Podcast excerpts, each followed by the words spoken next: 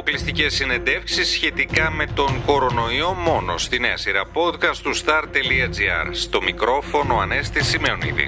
Φίλες και φίλοι, καλωσορίσατε σε ένα ακόμη podcast από το star.gr με θέμα τον κορονοϊό. Σήμερα θα μιλήσουμε για τα γυμναστήρια. Είναι ένας κλάδος ο οποίος δέχθηκε ένα τεράστιο πλήγμα κατά τη διάρκεια του πρώτου lockdown, ενώ όπως και το λιανεμπόριο συνεχίζει να δοκιμάζεται όσο οι επιχειρήσεις παραμένουν κλειστές από τις αρχές Νοεμβρίου και τη δεύτερη καραντίνα.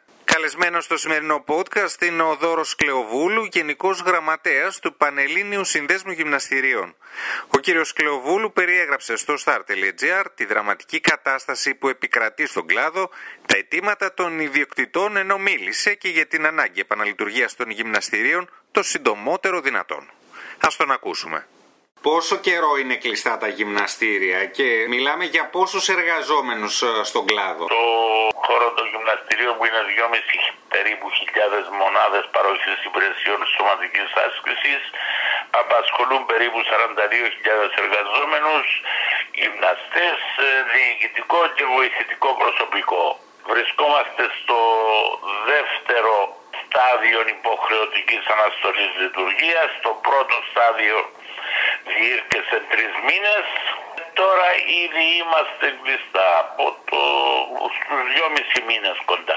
Η κατάσταση είναι δραματική, το πλήγμα είναι τεράστιο.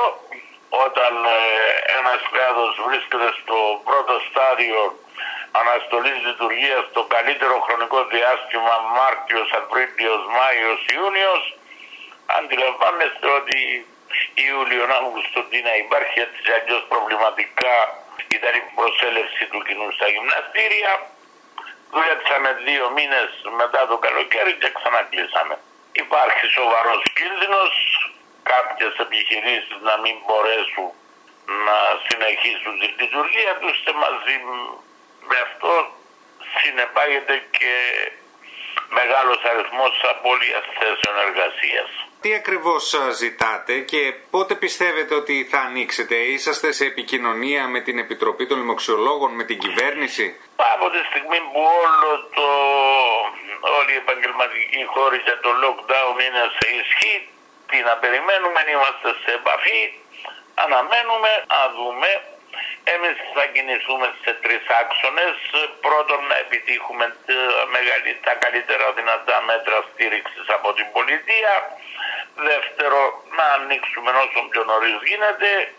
Και τρίτον τα υγειονομικά πρωτόκολλα τα οποία θα συνοδεύουν την επαναλειτουργία των γυμναστηρίων να είναι εφαρμόσιμα και εφικτά. Η μείωση του ΦΠΑ στην παροχή υπηρεσιών σωματικής άσκησης είναι ένα πάγιο αίτημα του κλάδου.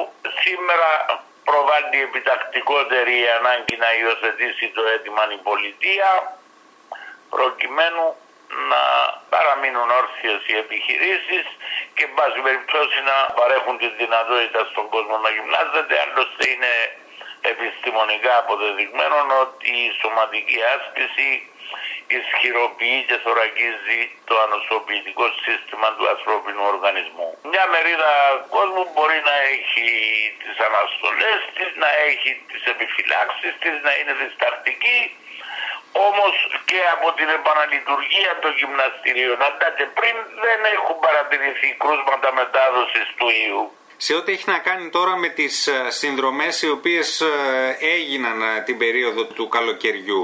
Τι ακριβώς σκοπεύετε να κάνετε με αυτές; Κοιτάξτε, δεν υπάρχει κάποια εντολή από την κυβέρνηση τι ακριβώς γίνεται με αυτόν. Εναπόκειται στη διακριτική ευχέρεια του κάθε επιχειρηματία.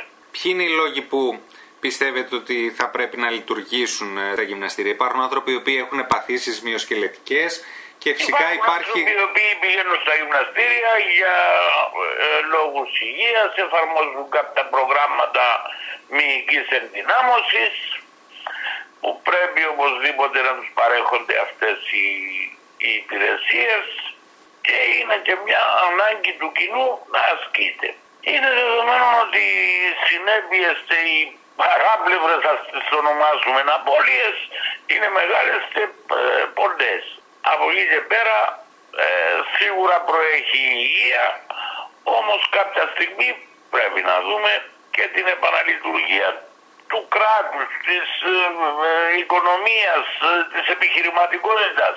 Πόσες ε, ώρες θα πρέπει περίπου να γυμνάζεται ένας άνθρωπος ε, για να έχει μια φυσική κατάσταση; Τρεις με τέσσερις φορές την εβδομάδα ο άνθρωπος πρέπει να γυμνάζεται σε μια μορφή σωματικής άσκησης που να κινητοποιεί το αναπνευστικό σύστημα και το μυϊκό σύστημα του ανθρώπου.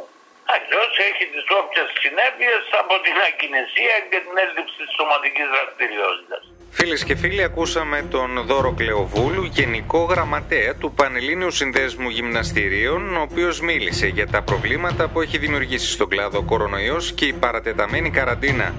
Μείνετε συντονισμένοι στο star.gr, θα ακολουθήσουν και άλλες συνεντεύξεις με θέμα τον κορονοϊό.